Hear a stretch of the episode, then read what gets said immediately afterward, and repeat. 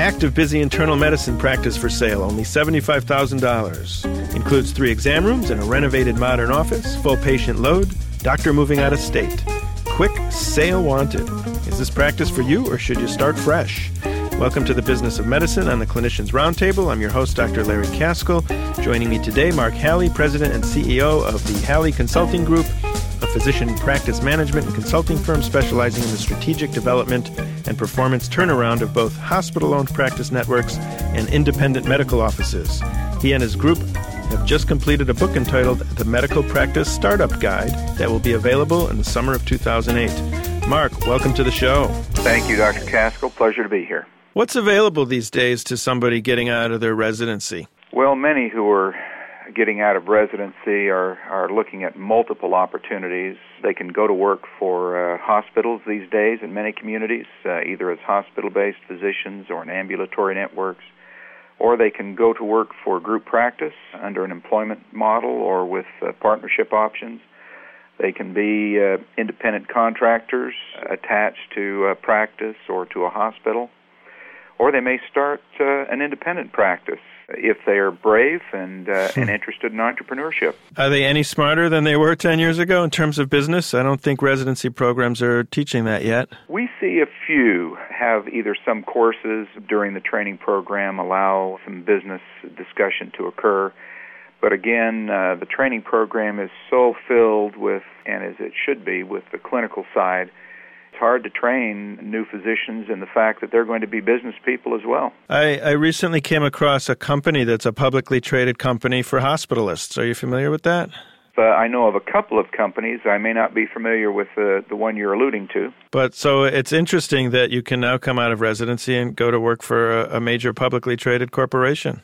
Sure, that doesn't surprise me. What's another weird arrangement that a resident could get into? Well, in some cases, uh, for example, we have seen hospitals that are trying to help group practices grow that will place an employed physician, hospital employed physician, in a private group.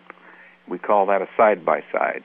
And that relationship is legal if it's structured properly and allows the group to grow while the physician is an employee of the hospital rather than the group. A few years ago, I, I think we entertained that going to the hospital and, and helping us employ our new physician, and they, they were all up for it. It's a good thing to do if it's structured properly. It can be a nightmare otherwise. I read somewhere many years ago that the average physician may take five job changes to get to the correct place for him. You know, uh, some years ago, I was working with the recruitment group for a hospital and was a recruiter per se.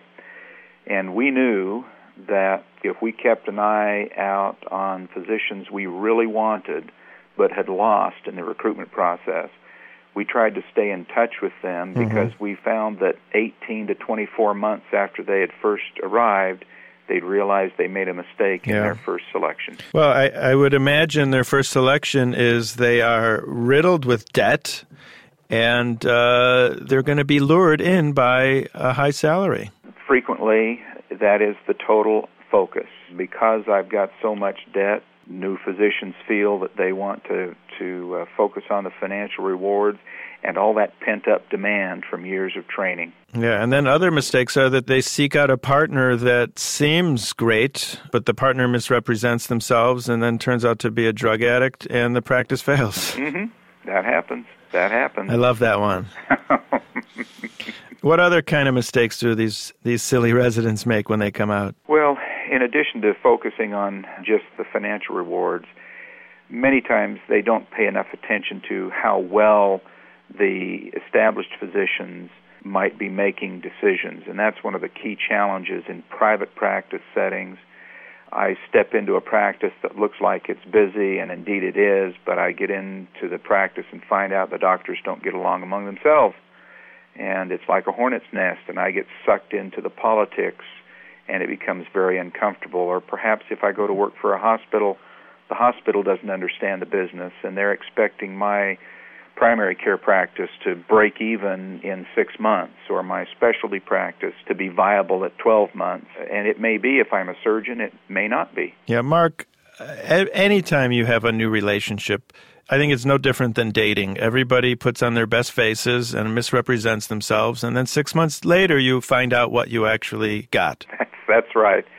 You you wake up to a different person after the honeymoon. Right. So it's hard, even with best intentions on both sides. It still may not work. It is. That's correct. All right. So uh, let's pretend I'm a resident coming out of training, and I call you up and I say, Mark, I'm coming out of an internal medicine program and I don't know what to do. Uh, I'm totally confused. Please help me. What, what, what should I be thinking about? Well, I would uh, suggest a couple of things immediately. First of all, I would ask you to take the time to write down what I would call your ideal practice setting. And I would go no, through. No patients. Yeah, right and no and no paycheck, right? um, I would go through a series of questions that talk about everything from the services you'd like to provide to how many patients a day you'd want to see and be comfortable seeing to the income you'd want to so on and so forth and write that down in great detail and take the time to actually write it which forces us to think about it secondly i would uh, suggest particularly if you have a family or you're contemplating one to write down your ideal family setting because a lot of decisions made by physicians create problems for spouses and for children if they're part of the program. So write down that ideal family setting and then hold those, regardless of what you do in terms of searches, hold those as sacrosanct and make sure that whatever options you consider come as close to those ideals as possible. If you've just tuned in, you're listening to the Business of Medicine on the Clinicians Roundtable. I'm your host, Dr. Larry Kaskel. My guest today is Mark Halley, President and CEO of the Halley Consulting Group. And we're talking about starting a medical practice, perhaps buying a medical practice. Mark, what do you think of that? Uh, a resident coming out already saddled with $200,000 in debt. Is it a good decision to even contemplate buying a practice? In today's setting, I would say no. I'd think very hard about that before I started purchasing one, especially with the debt load that most new physicians are experiencing today. As a as a specialist, uh, of course, uh, it would be rare even in the old days to consider buying a practice because the referral relationships are attached to the seller. It's hard to transfer those. But even for a primary care practice these days, we don't see many practices purchased. And in situations where uh, individuals have gone in and purchased or agreed to purchase a practice, they come away disappointed with the dollars that are available to capitalize such a purchase. Well, let's forget the residents for now. And uh, I'm 46 years old, and I want to relocate my family to Tucson, Arizona. I've decided that's where I need to live. I have some money in the bank. I'm prepared to go out and actually consider buying a practice. So do I do I go out? Do I pay cash? Do I lease to own? Do I get a bank to give me a loan? What what should I do? Well, uh, if you've found a practice that you're going to be searching for just the right practice, if you've found a practice where you've got a retiring physician or a physician who's in the same boat wanting to leave, you may go out and acquire that practice in terms of dollars spread over time. I would always try and pay out the seller over time if I could. Now, if I'm on the seller's side, I'm going to try and get those dollars up front. But the seller's making certain promises to you about the value of the business, and if uh, he or she believes in that value, I would try and, and get those payments spread out over time.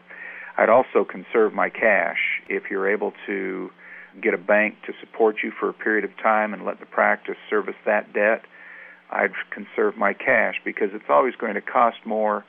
Uh, the rule of thumb says twice as much as I anticipate to get up and running. Mm-hmm. Well, we're kind of in a um, credit crunch. I don't know if you're familiar with that. Mm, I am. And I got to believe even doctors are having trouble getting money these days. Right. Which is rare because uh, up until today, any bank would throw any amount of money at any doctor. Right, right. That was my experience as well.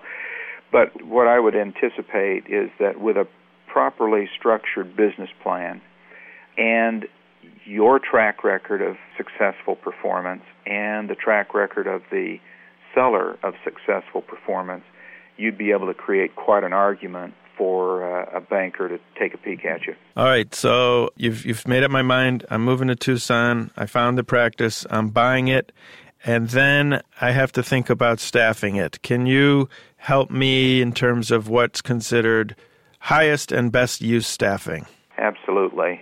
When you consider staffing a practice, and this is for not just new practices, but in particular for practices that are up and running and successful, we have to hire the staff that will allow the physician to maximize his or her productivity.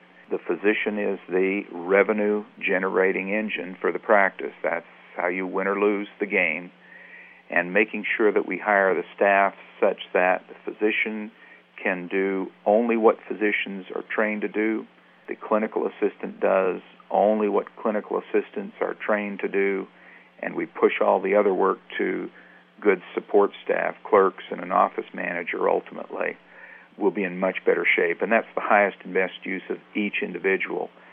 There are three primary roles in a medical practice under highest and best use the doctor, the clinical assistant, and the receptionist. Every other role in the practice should support those three to make sure that we're productive, provide quality service, and quality clinical care. All right, last question before I consider starting my business, besides a banker, who else do I really need to have in my pocket? I would, uh, especially if I'm a new, younger physician, I would try and locate a mentor. During my interview process, as I contemplate and go around the country trying to figure out where I want to end up, I would try and identify a physician who is in my specialty, ideally, from whom I might learn the business of medical practice uh, and uh, and so that mentor would be important. And this is somebody that I can sit down and go to dinner with uh, or lunch with, perhaps once a month, and and air my concerns. I'd also make sure I've got a good attorney, a fine accountant who may or may not also be a tax advisor, a consultant if I'm. I've got to plug consultants, of course, but practice consultants can be very helpful if I'm starting from scratch. And probably one of my most important resources is to pay the money for a qualified office manager because that person will make or break me in terms of the startup. And then the hospital may have some resources that I may be able to tap into to help me through the credentialing process and so on. Well, on that note, Mark Halley, thank you very much for coming on the show. My pleasure. You've been listening to The Business of Medicine on the Clinicians Roundtable on ReachMD XM 157. If you'd like to comment or listen to any of our podcasts, please visit ReachMD.com. Once there, if you register with the promo code RADIO, we'll give you six months free streaming so you can listen to any show, anytime, at work or at home. Thanks for listening.